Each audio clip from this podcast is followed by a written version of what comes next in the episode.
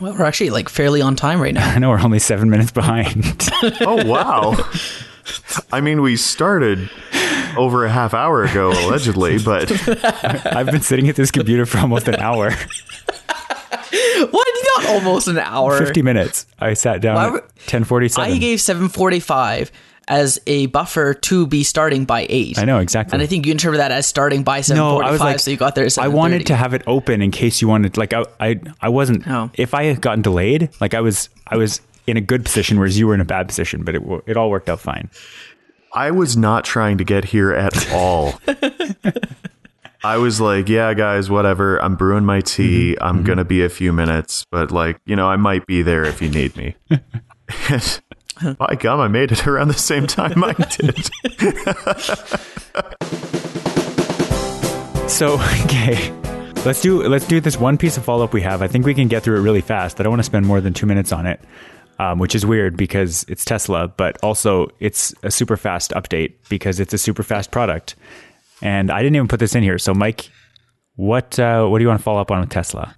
Well, I, I put this in here for you, Rob, because I knew if I didn't, you would. Uh, I don't think so. They, a couple days ago, they announced the release or potential release, The pending release in, release, in 2019 pending and release, we'll call 2020. it, of the Tesla Semi, which we've talked about before, Mm-hmm. and they gave some stats, or not some stats, but quoted some uh, expected performance of the Semi, and it looks to be pretty good, pretty competitive. Their their range, Yeah. Yeah, their range is really good on it. I think it was about twice as much as what the other manufacturers were projecting for their uh, potential electric car or electric semi models. And the uh, there's an additional surprise. Actually, sorry, before I move on to that, the one point that I found interesting was that they downplayed and didn't even mention the autonomous aspect, Right. if it's even going to be a thing. I think we were all very uh, anticipatory of the autonomous aspect of the Tesla Semi, but as of this time, that's not something they're advertising Right. for this model. What I So- think, if I- if I could conjecture, I think they're slow playing this to be like to get people to assume that it will have it. I think Tesla wants everyone to assume that all their cars are going to have autopilot, just kind of built in. I think they want that to, to be the assumed standard, and I think that's why they're not communicating it. Sure. Possibly. The other aspect too is even if they're not advertising it, it can probably just as easily be pushed with like a firmware update kind of thing, and like just turn the switch on, literally turn the switch on uh, with with an update. Because I think similar updates, I know like the battery battery capacity, range, power, something of that sort, was pushed with a software firmware update to the car. They can back wirelessly change the software capa- or the this with the software. They can change the battery capacity, assuming that it are like so. I, is what you're referring to the thing that they did in Florida with the flood with the flooding and the hurricane? Uh, that was that was a more recent one. There was one before. I feel like it was some sort of like appeasement to their customer base because uh, I, I sorry I, I don't have it in front of me here, but there was something about them giving some complimentary upgrade, so to speak, to one of their models to certain customers, and it was a, it was a matter of updating the battery capacity or or something of that Right. sort, and it was all done wirelessly over over a software firmware update. So, and I did hear about the thing about the Yeah. that that as well. So they- that they kind of gave Yeah. everyone the extra range. to simplify their product line, they ma- they'll manufacture a bunch of different like uh, or sorry, they'll mod- manufacture like one model of car and sell it at different battery capacities. So all of the cars have the maximum battery capacity, but it's just powered down by software. And so I think what you're referring to when you say wireless update that gives you more battery capacity, that's it's it's giving you the entire battery capacity that the car has, which Yeah. like it simplifies their product line, it simplifies manufacturing, and that's why they do it. But it, it does seem very weird to buy extra battery and like carry it around if if you can't use it. And so what they did in Florida for people who who don't follow Tesla like I do is people were trying to get out of the hurricane, the path of the hurricanes that hit Florida and that that area. They were able to wirelessly update to basically unlock the full capacity to let people get as far away as possible with their Tesla batteries. I think with the goal being to ramp it back down to what they actually paid for once the threat was over, which I think is like it's a really cool idea, but it does seem kind of weird that it's necessary to do. Yeah. So this is a genuine question because I don't actually remember if this was talked about or if we talked about this. But did we talk about the Hyperloop One proposal from Toronto to Montreal? I'm pretty sure we did talk about it. I don't know if we went into much detail. Okay. Yeah. I, I would like to be on the record as hype. I'm super hyped. Yeah, like half an hour to go, and it's so it would follow the similar route that Well, 39 minutes. close so- enough. Shorter than a plane ride Yeah. from Toronto or from Toronto to Ottawa. To, yeah, Toronto to Montreal through Ottawa, same as Via Rail does right now. Yeah. Yeah. Or Definitely. sure. Yeah, that's that's what it is. And so I think Okay. the quoted 39 minutes is actually from Toronto to Montreal through Ottawa. It is, yeah. I don't think like that's not a that's not a route because it would have to stop. Like there'd have to be some layover in Ottawa to get people on and off. That's always going to be like the slowest part of train transportation when you have that fast of a, or I guess it's not even a train, but I don't know how often you've taken the train, but yes, yes, it is. I've taken it a few times. It's also the case with bus trips. yeah. yeah. It's yeah. So I found the story on the battery upgrade that I was thinking about. So it was from May 2016. And it was the Model S cars that they had sold for the past month were being upgraded to 75 kilowatt hour from 70. Uh, and it was it was a kind of a three thousand dollar upgrade that you could buy. Okay. So it it wasn't a uh, complimentary upgrade that I remembered. It was they gave the Oh. option to upgrade the battery if you wanted to. Right. Which they still offer. They say, I believe I don't see No, no, why no. they wouldn't. so I'm, uh, yeah. I have, I go on the Tesla site too often. Okay. Um, they offer a number of upgrades. Like if you, you can buy the enhanced autopilot and it's like 2000 or something more than if you get the regular autopilot, even though all the hardware is in the car. So same with the battery.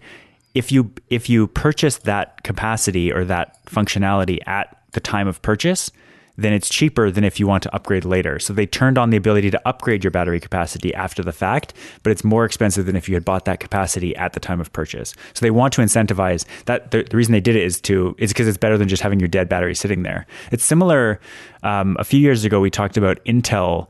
Uh, having certain processing abilities or certain clock speeds of the chips, like they were kind of downgraded intentionally. I think it was a similar kind of manufacturing thing where they were able to offer you could unlock the full clock speed of your chip if you just paid a little more um, after the fact. And I think this is just a similar idea with capacity. right. Like vehicle man- manufacturers, they throttle their vehicles Yeah. all the time. Like that's what they do to. I, I'm I'm assuming it's to extend the life of the parts and stuff, so that people don't overdrive their their cars. But Yeah. a lot of shops will modify those those throttle throttling and the tuning Mm-hmm. and unlock that quote unquote full potential of your car. And uh, yeah, technology I'm sure does does the same thing, like you alluded to there. I mean, doesn't don't they throttle the car at like 200 kilometers an hour or something like that? Tesla? No, like other manufacturers. Yeah. Well, I know like a lot of co- like corporate fleets will have their cars throttled to like 105, Oh yeah, right? Okay. Just so that they, their drivers don't speed. Right. Um, or with the other thing of like you can put in whatever GPS tracking and it sends a message to the The company, if you go that fast. Yeah. company. yeah, exactly. Like uh, my brother was working for a company that did that with their cars, and from my from what I heard, it didn't really deter people from speeding. It just just let the got company people know. yelled at more. Yeah. yeah. Uh, so uh, I don't want to spend too long on Tesla, like I said, um, but we should also just I'll just mention that they also unveiled the Roadster 2. So their first big car w- was the Roadster. What? Uh, this just like this car is just insane. I it does uh, when I was reading some of the specs, it does with zero to 100 kilometers an hour in 1.9 seconds. And uh, there was a tweet from Elon Musk that clarified that that was the regular production car, and that you could buy a package that would make it even faster than that. Like this, this car is just going to be stupidly fast. Like they did when they did this uh, this uh, keynote address unveiling uh, thing they had a car drive up and they were they were giving test drives and the acceleration on it even in video not sped up like even just in live fan captured video it's ridiculous. I don't understand how the tires don't like actually get how they get traction on regular road surfaces. It's so amazingly fast Uh, so yeah, I'd recommend going and, and watching Sorry. video of those. I just I just Yeah. want to jump in here like hey hey guys shut up for a second. Um no, I'm just I'm watching the unveiling video right Mm-hmm. now and so I I just I, I desperately want to talk about the Roadster 2 more. Mm-hmm. what does it make like a sound when it accelerates? Like, you know, that's a big appeal to people that buy these types of cars where, you know, they slam the gas, it goes and then just rips off, you know? no, So fun story about that. Um there are cars out there that actually have the stereo system enhance the engine noise. oh yeah, that's definitely a thing. I've heard of the things you can attach to the exhaust to make it like make kind it of how when you're a kid you put like the pop can in your bicycle I've spokes. I've heard the things living in downtown Calgary. Yeah. They're everywhere. Making noise during bar hours when I'm trying to sleep. My god, that's a sexy beast. Just oh, wow. Yeah, it's a nice looking car. And it's just like a little squeak from the tires. That's all you hear. Yeah. The um Wow. interestingly, so the way they're doing this, they have they have a founders model, which is like a specific. There's going to be 1,000 of them made, and you can reserve them. They're not. This car isn't coming out until 2020. At current, uh, that's their current estimate, and but you can so you can uh, reserve a car in the same way that you could with the model, or uh, probably still can with the Model Three, and I think you put down like a fifty thousand dollar deposit on the regular Tesla, uh, the Roadster 2, the Founders Edition, of which there are only a thousand, comes out in 2020 at the earliest. You have to put down the within 10 days of re- making the reservation, you have to put down the entire $250,000 price tag. and it doesn't come out until for another at least two and a half years. Okay, guys, I've made a decision. You're going to do it. I'm going to get some obscene paying job in Fort McMurray. Okay. so that I can live in poverty in Fort McMurray and afford this car somehow.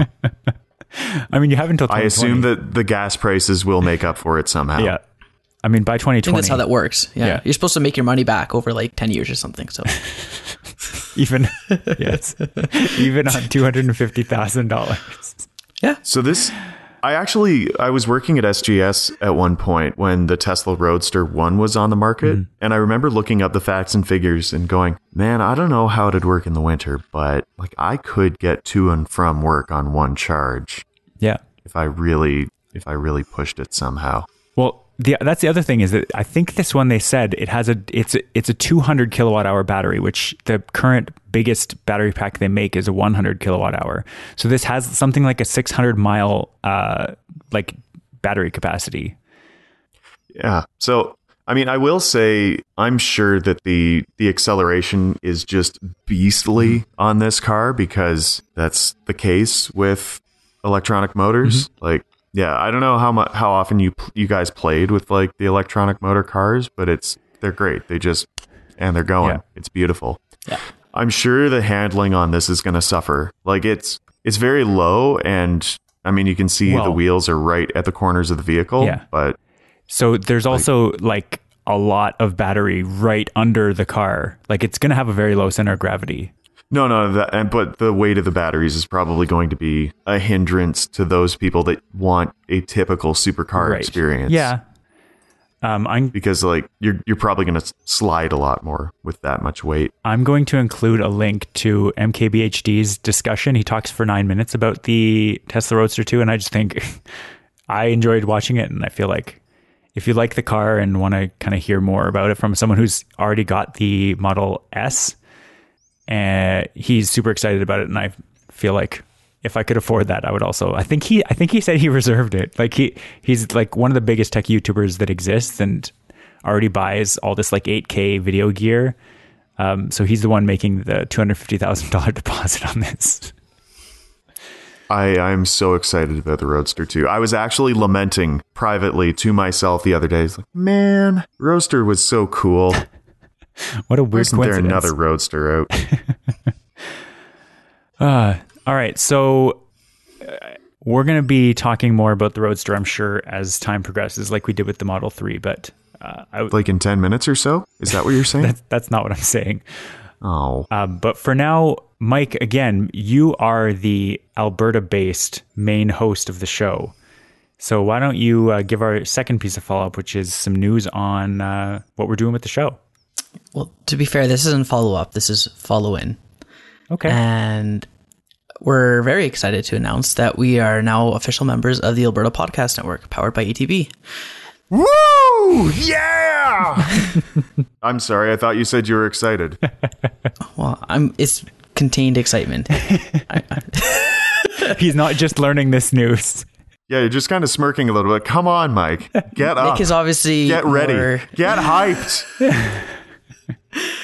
So uh, yeah, no, uh, Karen Unland officially welcomed us uh, the past couple weeks here, and we're I guess this is our first episode as members of the Alberta Podcast Network, powered by ATB, and we're very excited to be a part of it. There's a lot of great shows a part of the network already, including ours, if I can say the least, and uh, you can find all those shows at albertapodcastnetwork.com, and you can find them on Twitter as well at Alberta Podnet, and uh, give them a tweet, a shout out from us, say hi, say thanks, and uh, stay tuned to this show and desktop, our other show as well, for a lot more news on the network itself. Some of the shows, uh, there's a lot of cool shows on there, some tech ones, some sports ones, a uh, lot, lot of different. Whatever you're into, you'll find a show on there for sure. So just check it out and let us know what you think.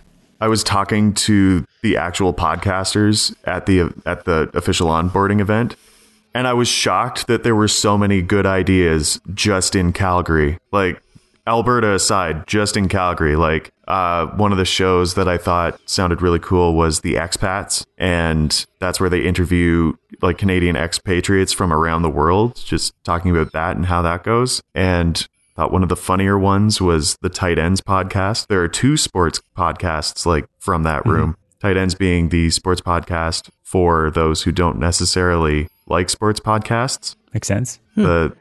the tagline that the host used was I may not know much about sports, but I know a tight end when I see one.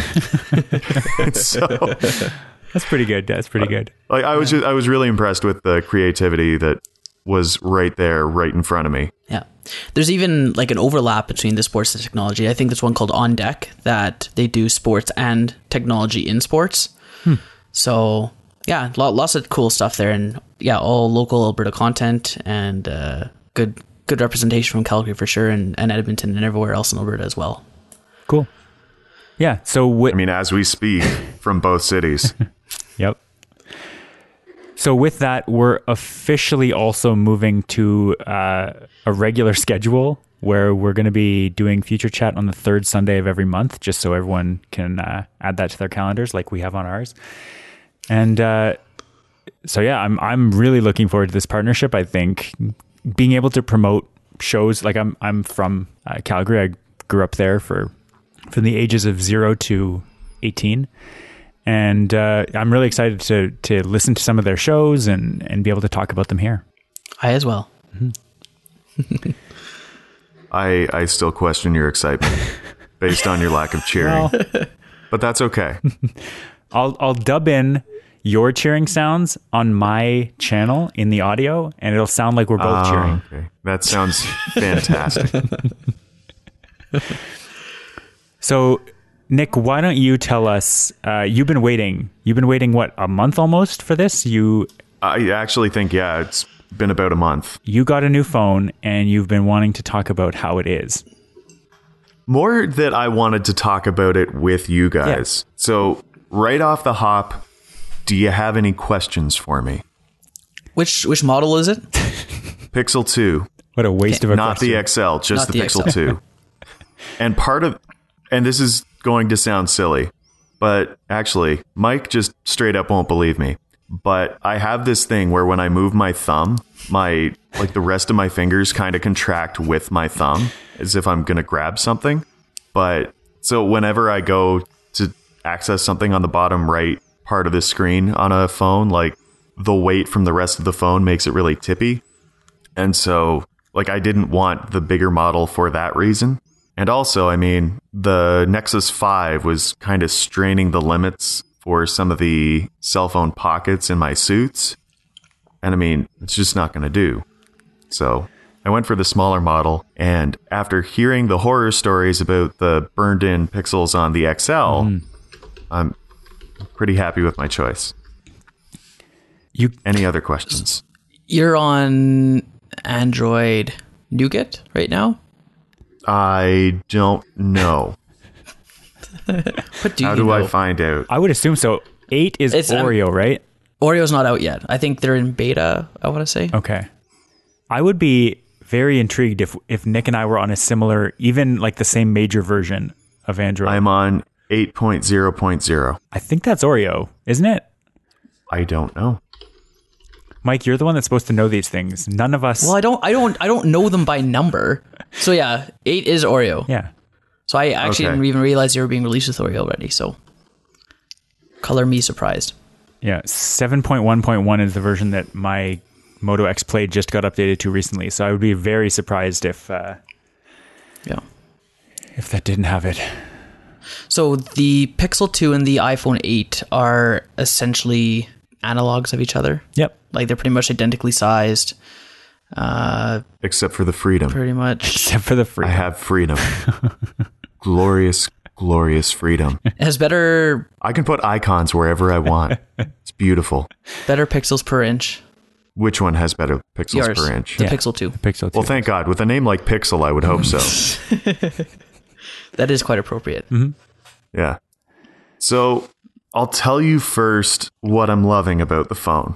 And the for like the top of mind in terms of user experience because I'm constantly picking up and putting down my phone. So the fingerprint scanner is just tremendous. And I know that's like speaking of biometrics, um, I know that's common across many phones now, as I understand it. But the ability to just pick it up and touch the fingerprint scanner on the back is wonderful. I absolutely adore it.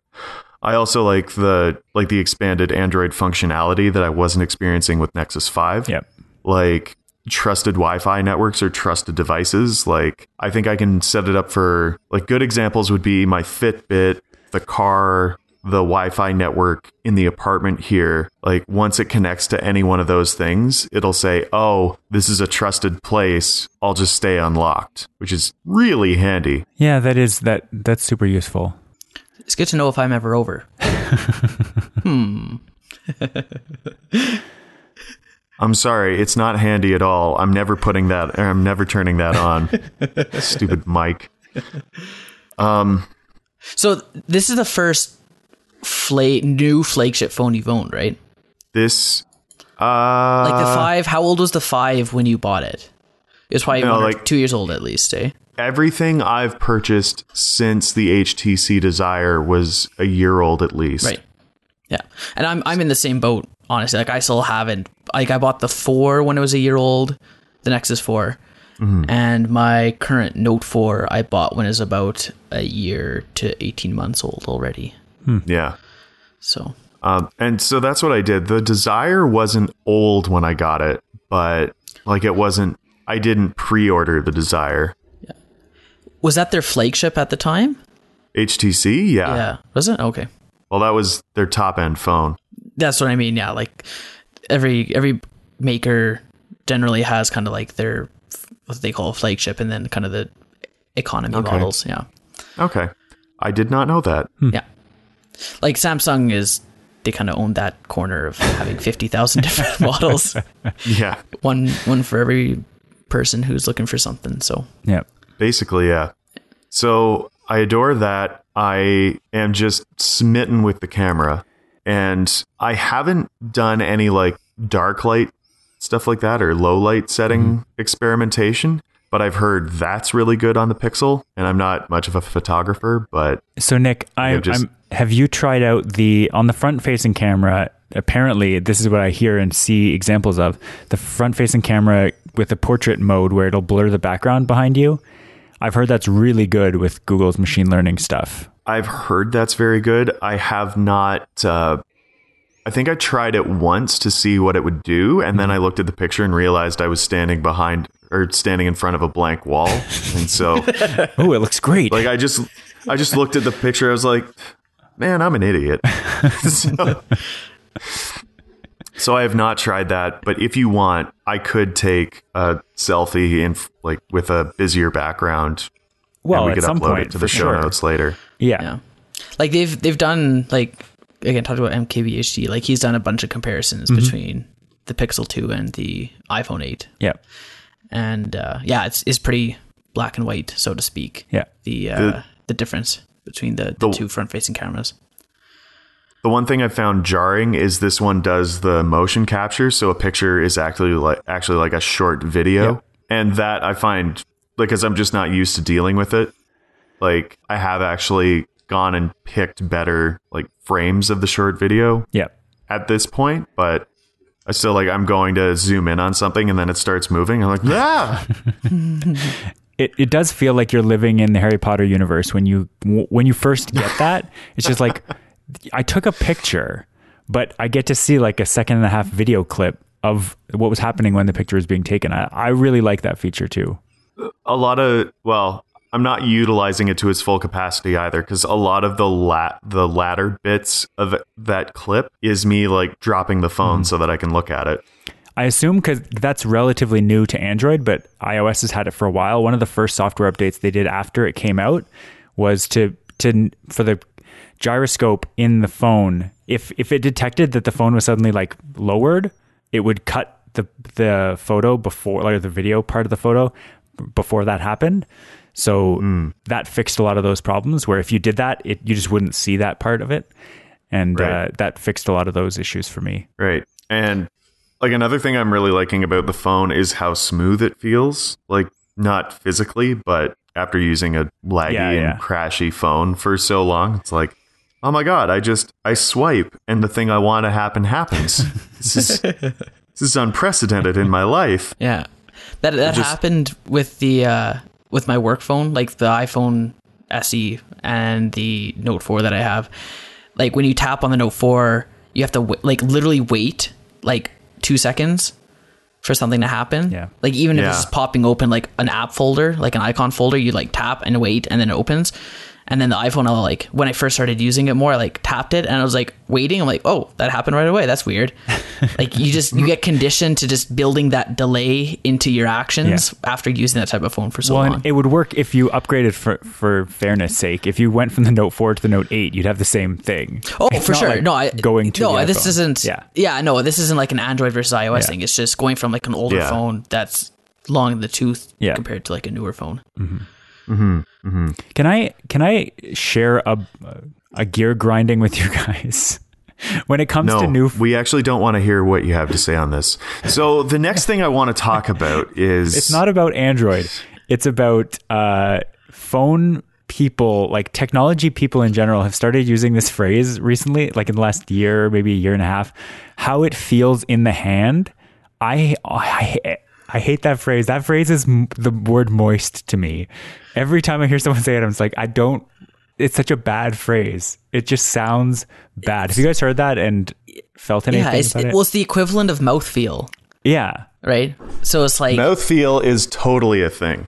right. So how it feels in the hand or hand feel. So to right so i just i hate the phrase i don't hate the idea like how a phone feels when you're holding it is a reasonable thing to think about and consider and talk about in a, like a review or a, a discussion about the phone but i hate I will disagree with you totally there. What? Like I was trying to go for reviews of phones to like compare Mm-hmm. notes because I was between this and the Galaxy S8 and like my god, I had to scroll past so many things like how it feels in the hand. And like so if you look at the design, it has a slight rounded edge, which is really a throwback to and I'm like I don't care. I could not care less about what you're trying to tell me. Jesus. well okay so What's the processor? What's the RAM? I, How many megapi- how many pixels is in the camera? What's the battery life? What's the battery capacity? if you're directly comparing two phones, I think there is some a little bit of value to comparing specific specs like that. But in general, I think if you're getting the flagship phone from Google, like HTC, Google, wait, is the Pixel is made by two different manufacturers, right? Anyways, the um, the flagship phones, if you're comparing them, I guess it makes sense to compare those specs. But I really think like if you're getting a flagship phone, whether it's Android or iOS, the specs matter a lot less than they used to. And it like I think it is important, especially with phones getting bigger and bigger, to know what it actually like if if it actually is too big to fit comfortably in your hand. Um, and I think it's needlessly My, pretentious. it- oh, that I'm not going to argue about that. Like that. Okay. That is honestly, I, I do feel like the the way it feels in the hand sentence that I hate so much is because it sounds super pretentious, and th- it's just the phrase itself that I hate. But the idea of it is, co- I think it's coming from a good place. Like I would like to know if something feels bulky or feels plastic and light and cheap. Like I would like to know that, but I just hate the phrase itself. It just. Sorry. okay. Well, Don't like it. I encourage you to listen to more tech podcasts because I'm sure they'll talk about it a lot. They will. I I agree with you, Rob, that I want to know that information, like how it feels in the hand. Why do you say That's it? fine. That's fine. Why do you say the thing? That's fine that you don't like the phrase itself, but what else are you supposed to say? I agree. how it how it feels when I hold it in my hand. if you pick up So a I've got this water bottle, and I've had it for I've had it for a long time actually. And what I really find key is how it feels in the hand. Yeah, yeah, yeah. and it's a Nalgene. So it has a lot of similarities with Nalgene uh, laboratory squirt bottles with how they feel in the hand Yeah, yeah, yeah. and how that feels in the hand. How it feels in the hand. So it, people have an aversion to the word moist, but how do you grab a sponge that has been used recently but not that recently and still wet? You have to say that it's moist. exactly. You could say that's it's what I'm saying. damp. It's you a could say a damp sponge. You could say a damp sponge. It's a necessary phrase to use. I think I can come up with a better I don't have a better terminology yet because I don't really use that kind of phrase to describe a phone because I've I would this thing is tiny and doesn't even need to be an issue because it fits in everybody's hand. But uh, I don't know. I I just don't like the phrase. I would say like just use the terminology used in like knife making. Like is it balanced? Right. But that's an aspect of how it feels in the hand. like I want to know if it's smooth, Yeah. if it's tacky, if Really? it's heavy, how much These are things you want to know. like how much girth it has. You like wanna know if these it's are all important slippery? things to know when I'm trying to how hold something in girthy, my hand. how slippery. yeah, like Do I need to use two hands? like how big is it? Right? Can I handle how big it is in my oh hand? Oh my gosh. I, I need to know this. These are all Mike is title fishing right now. very important aspects. How to- big is it?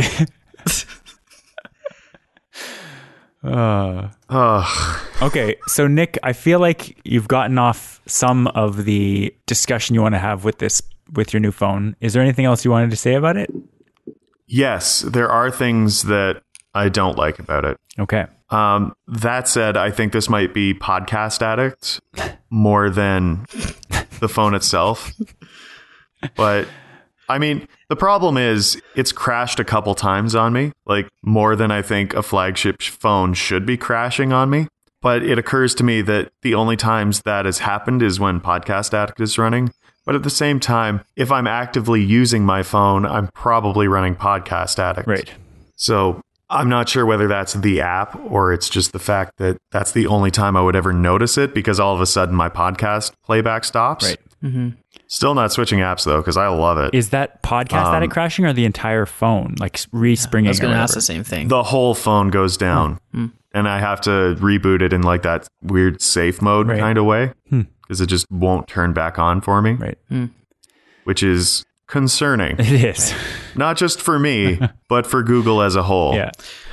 Um, and oh no, I was gonna say like Pokemon. Oh my god, my Pokemon ex- experience has improved dramatically. Yep. I raided yesterday and it was beautiful. I dodged some charge moves. yep. that said, I took on, I tried to solo a Machamp with Heavy Slam and that went terribly because Yeah. I was just, I was not ready for that. Though I'm, I'm very glad to hear that you're trying to solo things. Yeah. Yeah. no, like for me, that that's a really fun aspect of the game when I can find a level three. I, I don't know. I'm fine soloing level twos, getting my jollies that way. Mm-hmm. But like, I was really close on Machamp, but I was at the Mud Art and it was closing. So I had to leave. Also, I had to pick Kaya up, so That would do it. a variety of factors were tearing me away from trying to beat this Machamp with stupid heavy slam. Mm-hmm. Well, I think I don't know if you saw the comments that I made in, in the Slack about my attempt at my last attempt, attempt at Machamp, where I actually beat it, but it had the thing where like you beat it, but then the timer just keeps counting down and then times you out. Oh, that's So I ran into aggravating. that. Yeah. Yeah. Like normally, normally if it's dual fighting moves, or even if it's just a fighting charge move, like Gengar can tank that like nobody's Right. business. But Yeah, I know this was like a counter dynamic punch, but like Mm-hmm. Gengar doesn't have quite the same DPS output as like an Espeon or Alakazam with the type well, if you have if you have Gengar with Sludge Bomb, it's not too bad. Is poison super effective against Yeah. fighting? Oh, okay. Yeah. Come on, Mike. Well, I knew poison resist fighting. I didn't realize it went the other way. And with with the ghost immunity to fighting, that's effectively a triple resistance. Yeah. No, I, I remember that part. I just thought about the the attack aspect. Oh. Yeah. Yeah, I th- I think so. Anyway, so like especially if you have a Legacy Shadow Claw move set, it's Yeah. just brilliant. It's wonderful because it charges and damages, and it's beautiful. And I think that's almost all, or I think that's basically all I have to say about my new phone. I love it desperately, and I really need to get a case for it because it's just sitting here caseless, and it's dangerous with me. What kind of back does it have? Um, I don't think it's important, so I'm not going to discuss it. It's a metal back, but it's plasticky. This is what I've heard. no, No? I I would disagree. No, like it I think it might be plastic coating, like but there, there is aluminum back there. Like it feels almost ceramic-y, but Okay. okay. No, you know what? I'll just show you. Dear listeners, Nick is showing us the back of his phone. Yeah, it's got It do- it's got the little. Yeah. Is it If you look metallic? closely at the back of the phone, sorry, let me let me get right into this. If you look closely at the back of the phone, the first thing you notice is the rounded depression, which is the fingerprint scanner. Mm-hmm. It's a matte finish, gray. Well, black. but next to the glassy black on the top next to the phone, it almost looks like a gray, a very subtle two tone. And adding to this effect is the small Google G you see at the very bottom of the phone. Subtle, minimalist, very much borrowing from Apple's design. And also recycling instructions. Because Google is an environmentally responsible company. I'm trying to Google what the material is, and there's nothing. now let's talk about how it feels in the hand. Damn it. The uh on on Google's The Google store, Pixel 2 is very evenly balanced, which is difficult for me because I'm used to the Nexus 5, which was slightly off balance, so I always knew which way was up. This is problematic unless you start feeling for the fingerprint scanner Yes. or the glassy finish on the top of the back next to the camera. Uh, I believe. So what I'm reading here on the Google store is aluminum unibody construction, and then a hybrid coating on top. So it says aluminum unibody with hybrid coating, which is Okay. exactly what I described. So Not ceramic. I'll take the win. I'm telling you how it feels in the hand, and it feels in the hand like ceramic. Mm-hmm. Well, I mean that's a good thing. Like it it's feels it that feels a little feels that good. it feels a little warm to be metal. Right. Yeah. That's the 'Cause that's a hybrid coating. coating. Yeah. Okay. That's that's what you'd want. I'm want. just telling you phone. how it feels in the hand. Yeah. I I understand you're trying to sneak that phrase in as many times as you can. I I get it. Oh, and the speakers are great. The speakers are always also front facing so that when you put your phone down, it's actually projecting the sound out, which is Right. how you would want that to work. Yeah. Um, can I segue into you were Nick talking about getting a case? Can I segue into the next story? Do you feel like are you done with the Pixel stuff? Well, I feel like you can't segue at this point because you've just like inserted this hard division nice hard into the stories. Yeah, but you could have said, "Hey Nick, um, you've mentioned cases, and I wanted to discuss this. Is that all right with you?" And I'd say, "Yeah, Rob, that's that's fine. This is a very convenient and small segue break." Mm-hmm. And you say, "Well, thanks, Nick. That's great." So regarding cases, and that would be a segue. This episode of Future Chat is sponsored in part by ATB. Uh, so we're going to talk to you a bit today about the ATB Financial Transformation Team, which I think kind of goes right along. They seem like the, if there was a team of uh, of employees and and workers at ATB that kind of would get along best with the hosts of Future Chat, I feel like it would be this team. Um, on their website, it says their mission is to reimagine banking to make it work for people and innovating process, enabling people and adding new technology, which like I love when when banks and big institutions are, are willing to kind of change and adapt and innovate in technology. And uh, yeah, so I, I I'm intrigued, Mike. You brought this link up to uh, to us to talk about today about biometrics and what ATB is doing. Do you want to kind of introduce why it was so interesting to you? I find it interesting because we talk a lot on this show about how the technology landscape is moving more toward uh, biometric uh, authentication when it comes to technology, whether it be phones or uh, or identification or basically anything for that matter. I think passwords in general are just going falling by the wayside just because they have so many security vulnerabilities. But biometrics are generally more secure, and uh, ATB is definitely moving on that initiative with their uh, their biometrics being used to uh, enable people that don't have the either the ability to obtain official government issued identification or just happen to not keep it with them all the time. Right. If that makes sense. Uh, say you know if you're if you're homeless then you just don't really have the ability to first of all obtain identification even if you have it to, to kind of keep track of it and, and and all that kind of stuff right so but i think with uh, voting regulations moving more toward not requiring super strict identification requirements, I think uh, banking can definitely go the same way. Everyone has, uh, you know, the right to vote, and people should have, you know, the ability to safely and securely store money, mm-hmm. and and not feel that you have that risk of either being robbed or uh, or just lose track of it if if you're not able to put it into a bank.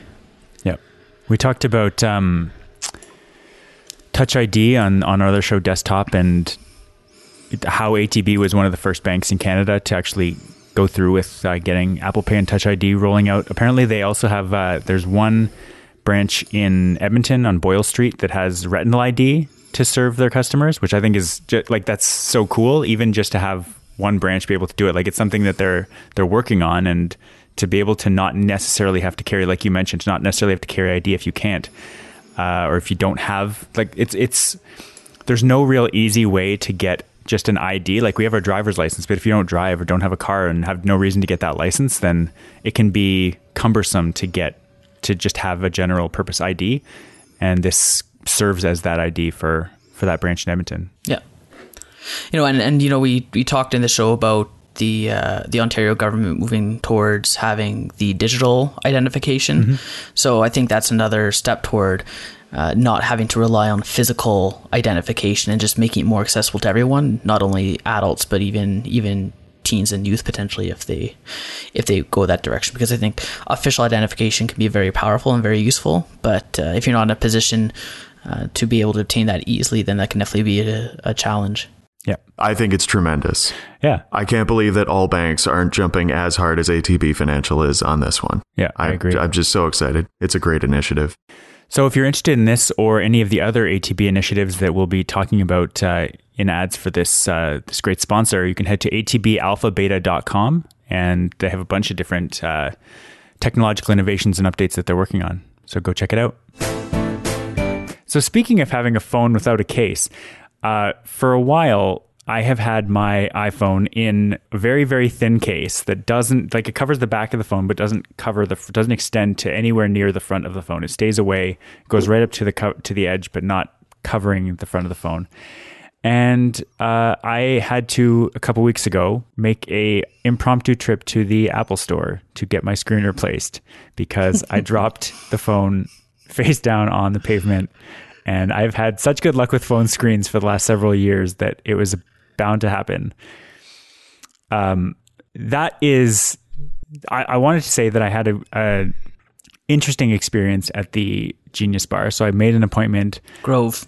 I don't think mine's a Grove yet. Oh, really? I thought they were all Groves now. No, not mine. Didn't make any changes. I'm not.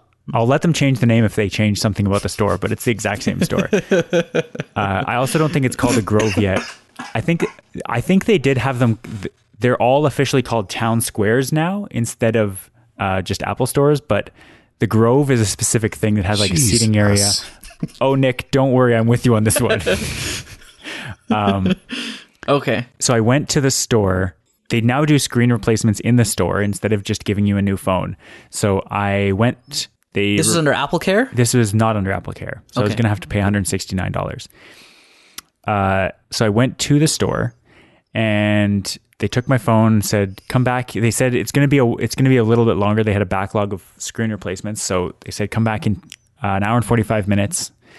And I said, "Okay, that's not ideal, but I'll do that." And I think, yeah, I actually did go back to the office um, because I had I was I was going at the end of the day, but I was going slightly earlier than I thought I would. So I I work fairly close to the store, so I just went back, got all my stuff like cl- cleaned up for the day, and went back to the Apple store. I got back and they said, "Okay, we're still not done. We need a little bit longer. We need like another half hour." So if you come back in half hour, I said that's super inconvenient, but okay. Sense by the that- displeasure in my tone. by that time it was almost dinner so the issue was they were having they were still they were running the um, they have a configuration tool that makes sure that everything's lined up and working properly so it's like a it just- Display wise. right because they Yeah. there are aspects of the screen like the touch id that need to they need to make sure it's all working together. And so i went and i had dinner because by that time dinner time had come. So i went back to the store at the end of this a total of about two and a half hours almost that had passed.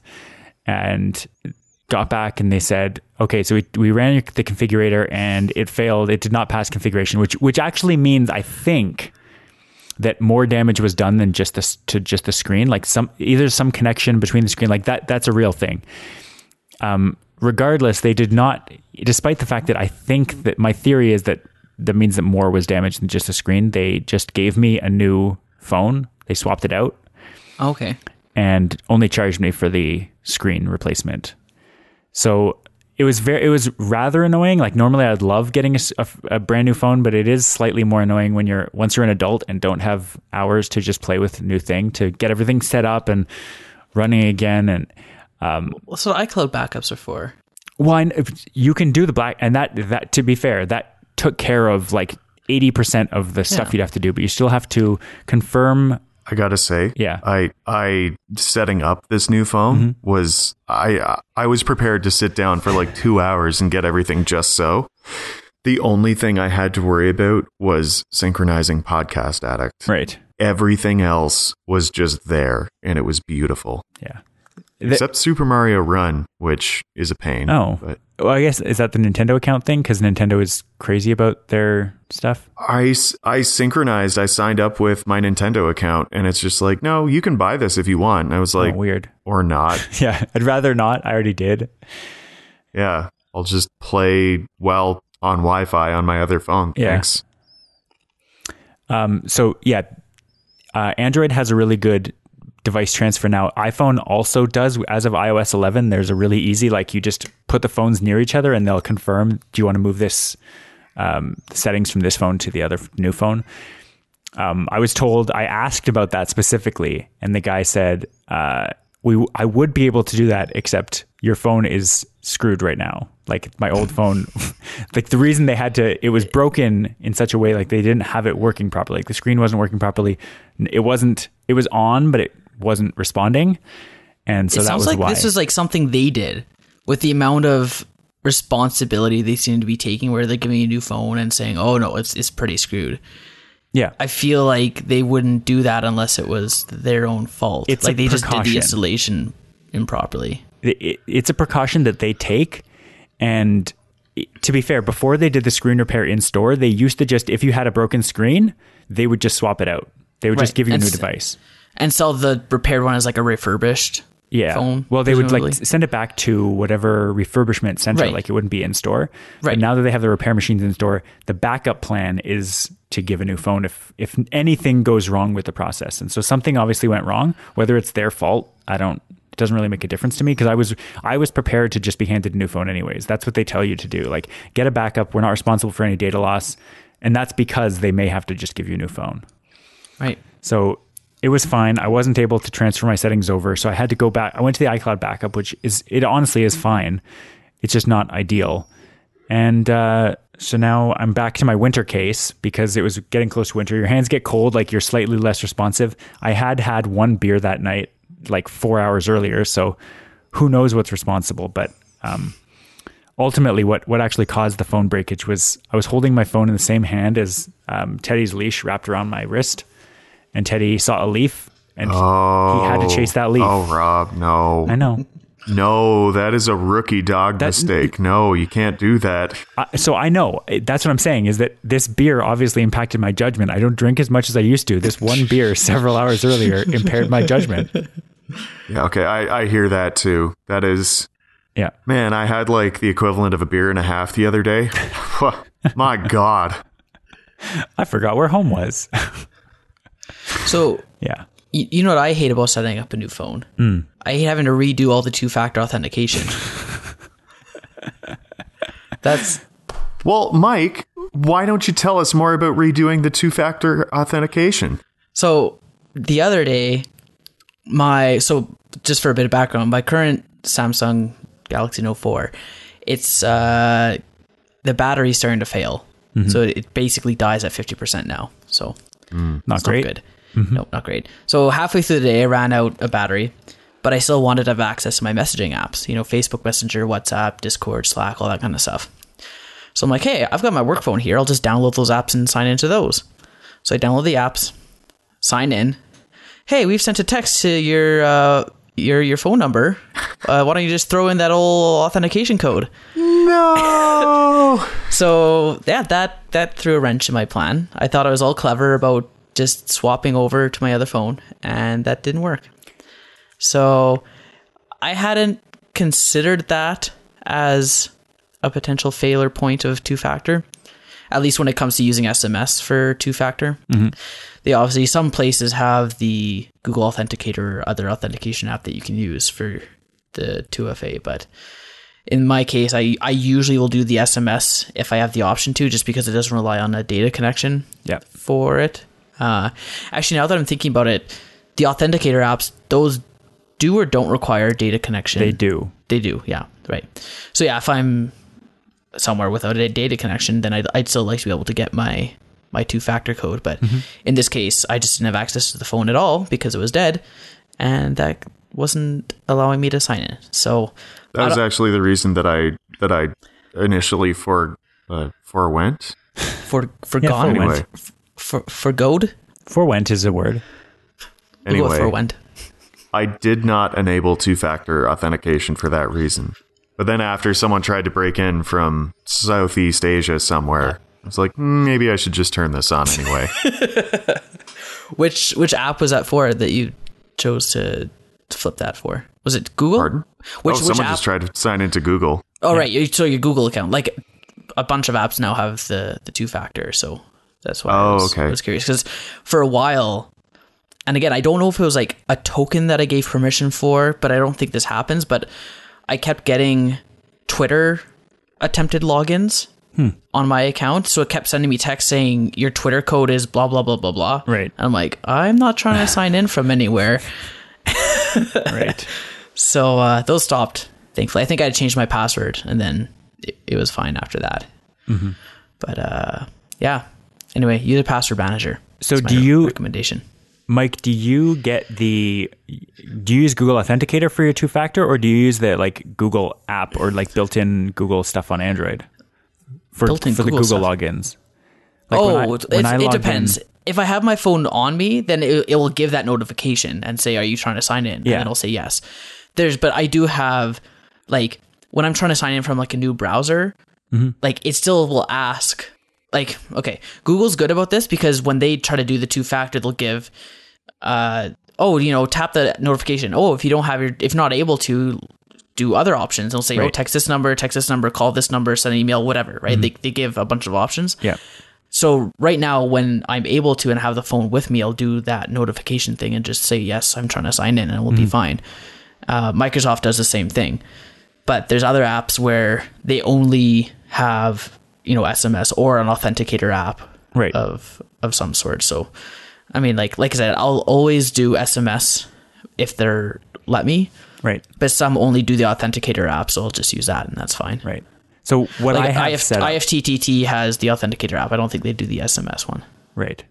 What I have set up is I have every device that I have a thing like that for. I have multiple, like my both all my devices can be a second factor. So if my phone died, my iPad would still get the Google login alerts through the Google app. And I don't know, I don't I haven't used any service that uses authenticator in a while. Um, but the like Apple's two-factor authentication works the same way where like because I have all my devices secured with a password or or like fingerprint authentication, I can approve any login from any of those devices. Right. I think we talked about it. I don't remember if it was on this show or on desktop when you said that you had tried to log in from whatever device. I think it was like a MacBook, mm-hmm. and it said, "Hey, is this you?" But it was asking on the MacBook, Right. so it kind of defeated that purpose. Well, so it it kind of defeats the purpose, but not It really actually because entirely defeats it. no, because you still need to log in to that laptop when you're when you start using it. Like if if mm, if it was guess. locked, you'd have to unlock it in order to get that authentication at all. It's it's another device that's separate from the account that it's lo- it's being logged into that causes the issue. I don't think I might unless someone is able to steal my MacBook and have it like while I'm sitting there and have it stay Right. unlocked. Right. But as soon as it locks, like it's password protected. I suppose. So Yeah, that's fair. yeah, I'm less. I, I should make my passwords more secure now because all of those passwords are just not secure. Right. Um, they're not password, but because I'm not actually trying to keep anybody out. But Rob, you've just decreased your password security because now everyone knows that that's not your password. Uh, yep, that's true. If they could get in Jeez, one man. microsecond faster, I thought I thought you were into like tech and security and stuff like that. Mm-hmm. Clearly, yeah, I actually should turn them up the the security of my passwords because uh, Touch ID and authentication is getting good enough that I actually trust it like 95% of the time now. So I'm at, probably at the point where I could make my passwords more secure. It's just super annoying to type them in. Yeah. So was that your uh, that was your two factor story, Mike? Because I also have something that I wanted to to add to the yes. two factor thing. Yes, that was. Um, so at work, one of the th- big things that we do, one of our flagship programs at NSERC is called the Discovery Grants Program.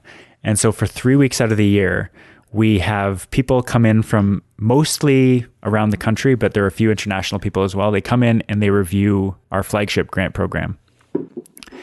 And we have to make sure that these um, these members that are voting on reviews are doing so first of all anonymously, but also that we're making sure that the people that we want to review the applications are actually reviewing their applications uh, that we think they are. And because we are trying, we're trying this year to come up with a new bring your own device aspect to that, where they're working on a web system that once you log into our our Wi-Fi network at NSERC, that you'll be able to log in as yourself and vote through your own thing. Whereas before we'd have laptops on the desk, and this brought we had a big discussion about it because it seemed it it was relatively insecure the process that they were coming up with as a as a replacement with this bring your own device thing. It was relatively insecure in that you could log into a different room and accidentally vote. We're not we're not worried about um, we're not worried about maliciously hacking votes, but we're worried about people mistakenly voting in the wrong area. Um, and so we we we had a meeting yesterday, we t- or on uh, Friday, we were talking about this at length, and the old system was two-factor authentication because you had to be logged in on the right computer in the room in addition to authenticating yourself. And with this new system, bring your own device, you you only have to be logged in as yourself. You don't have to be in the room in order to be able to vote. And so what this led me down what this led me down the path of was thinking, okay, well we need a second factor. We need to Right. enable two-factor authentication. We need a number that is generated or or only given while you're inside the room.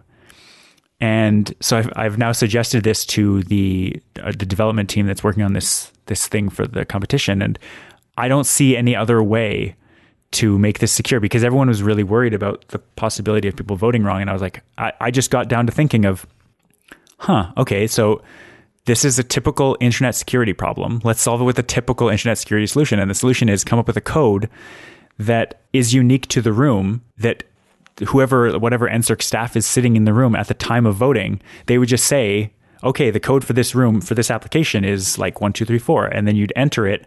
And if someone was in another room, they wouldn't be able to accidentally vote or mistakenly Right. vote for the wrong application because they would get a different number. And uh, I just like when I say when we talk about these things, it kind of feels like they don't have real world applications, like they kind of have personal applications. But being able to apply the security principles that we talk about and learn when we're discussing things on the show, they really do apply in the real world. And it seems like IT was when I once I explained what I was trying to get at with this guy after the meeting had ended, when there were a bunch of kind of more non-technical people that were working on the programs, uh, were discussing like back and forth about is this secure, is it not? I went and talked to him for like three minutes after the meeting, and I was like, it explained what I meant and how two factor. He's like, you know what, you're right. That is that would solve all our problems.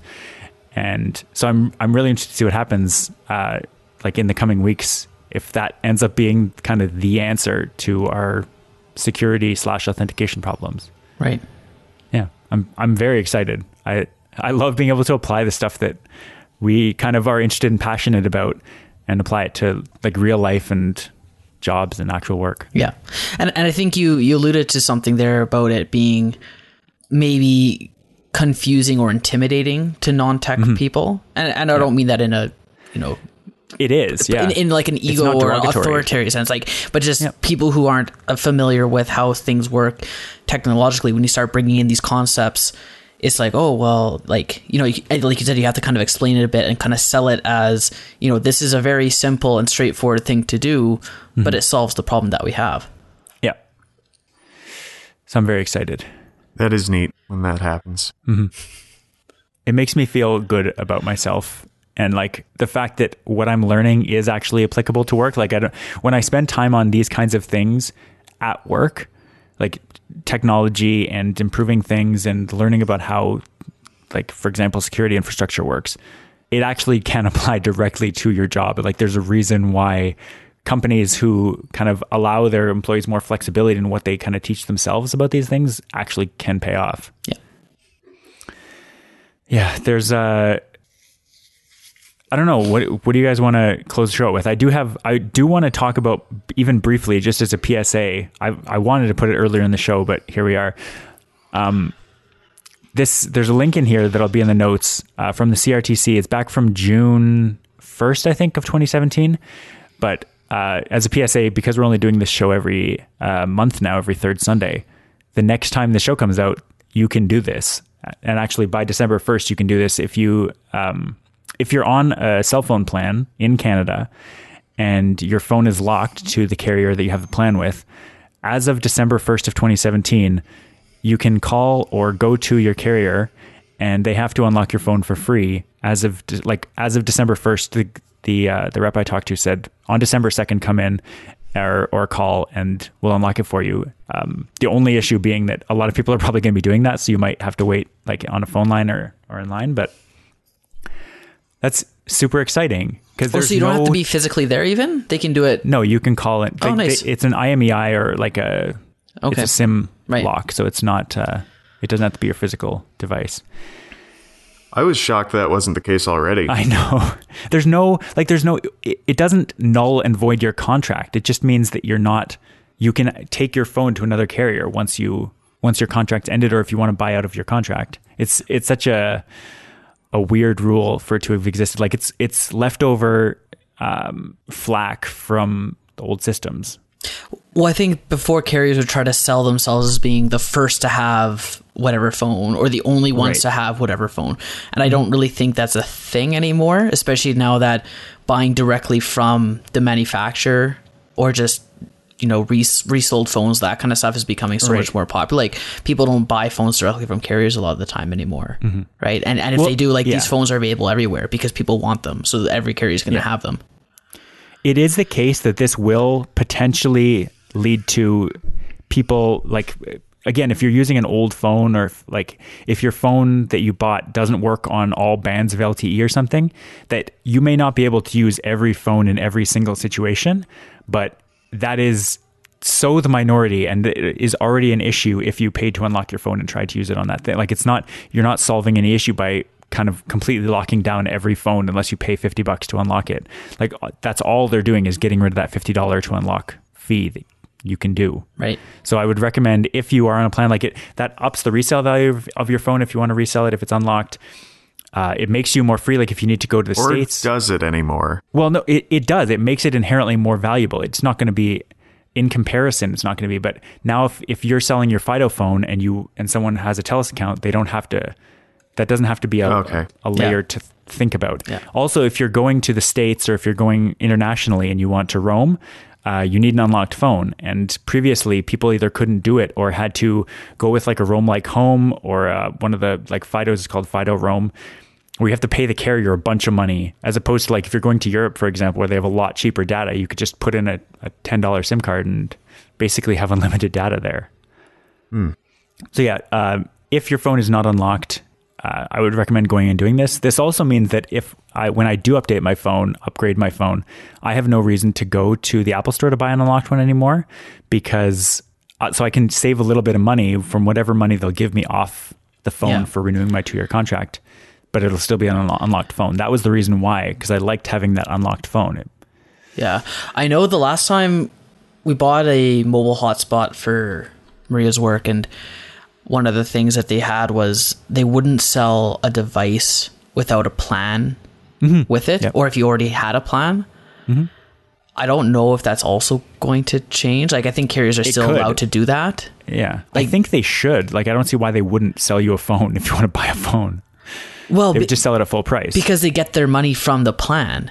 Like, they're Well, sure, but Right. they'll still sell you a phone at face at, at market value. No, I know they should, but their whole thing is, well, we're not going to sell you a phone unless you're going to get a plan from us because you could just take that phone wherever, right? right, but why wouldn't they? Like if they if they why wouldn't they sell you an iPhone at nine hundred and fifty or whatever it is dollars?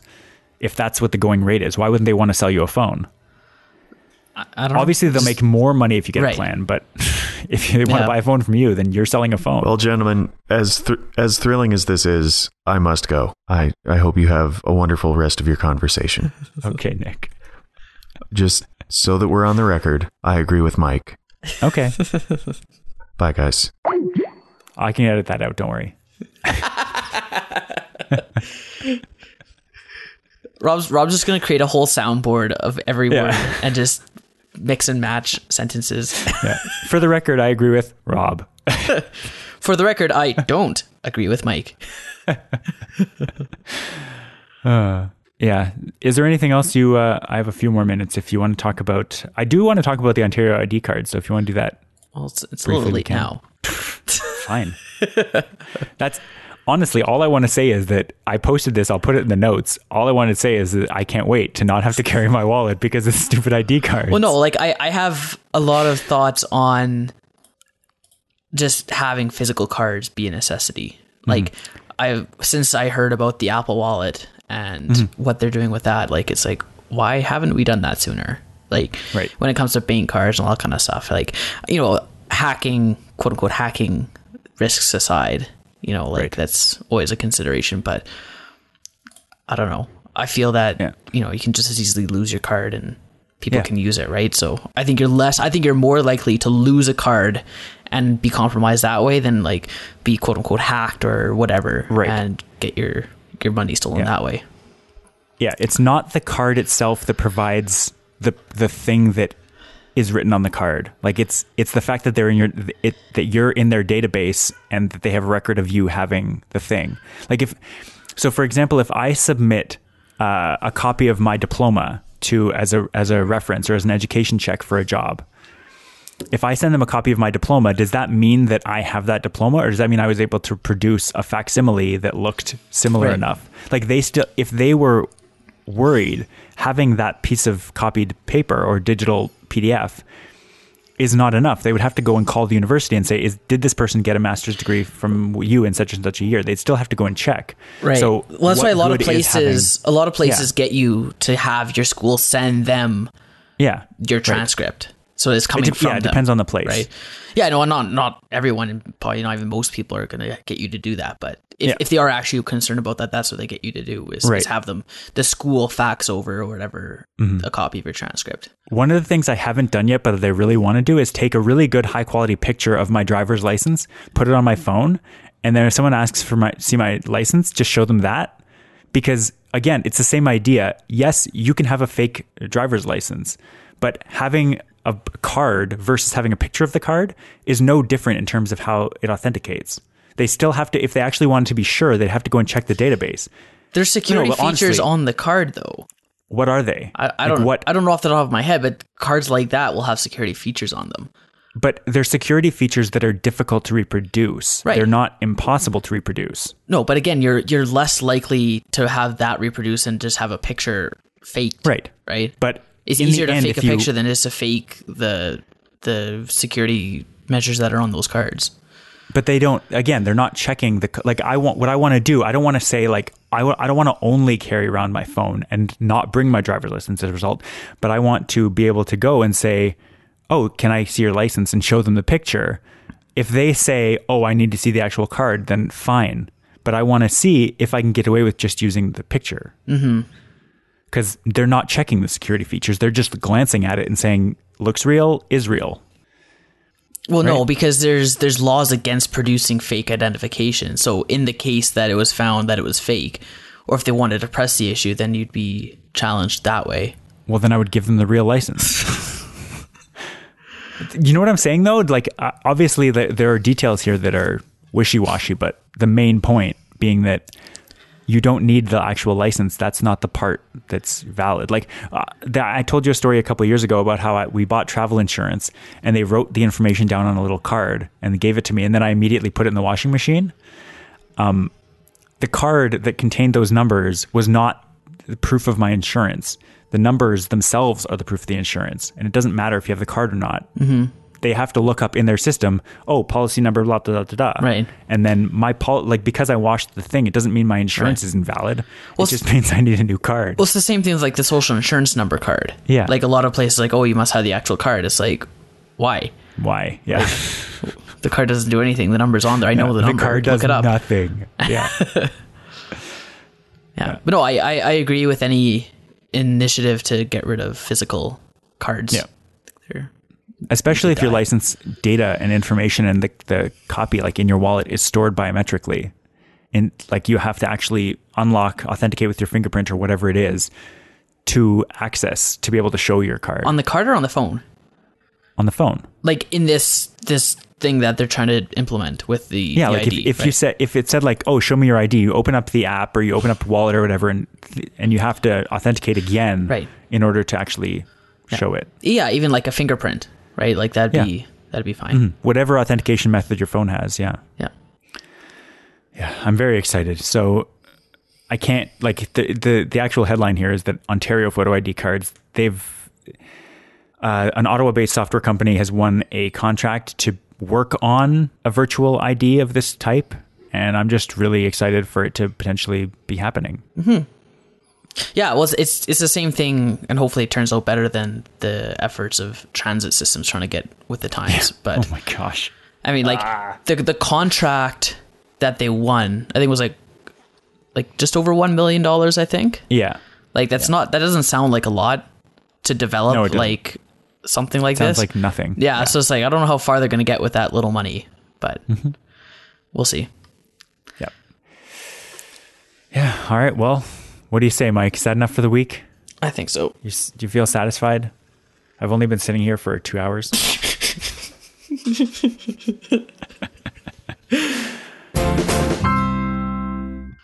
WordPress updated their HTML widgets to do code auto completion and um, contextual like colorization of data types and script types. So, for instance, my I have a widget that I use to turn on the little live indicator on the website, and uh, so I just change one value from true to false or from false to true when we're live, and uh, I'd start typing true, and it auto completes the word true. Wow. And like you've you know what I mean when I say colorized like your code is colorized based on what it is, right? Like Like it's an if then type thing. an if and Yeah, sure. if it's Yeah. if it's just a string in quotes, then it's a different color and yeah, it has that. CSS is all color. But you have to go and like literally edit the code every time you're going to switch it to live. Yep. That's annoying. Uh, I don't. I it used to be a lot more annoying. Now I just have to go to a link and then type a word Hmm. and then type it again when when we're done, or it just stays staying live Stays for the rest of the day. Uh. Wouldn't it be self-explanatory if we're live if there's something in the video that's on that page. Right, but if you're on the homepage, it's like the word oh, live Oh, okay. is I see. is red. Right. Yeah, you can click on the link and just go straight to it. Nice. On the page, it would be self-explanatory. Yes, Yep. it's the same way Relay FM does it. Although my thing is styled much better. A lot of the stuff we do is similar to Relay FM. Well, Relay FM is similar to 5by5, which is where they were before, and they got a lot of the ideas from that. Like even down to our tweet format and Twitter handle format. Yeah. Yeah. Again, that's not new to Relay FM. That's, that's, uh, yeah. Yeah. I think 5by5 and other podcasts networks have done it similarly. I see. Learn from the best, and they learned from the rest. What? What does it even mean? Learn from the rest, and they learn from the best. I don't know what that means. it's, it's a meaningless statement.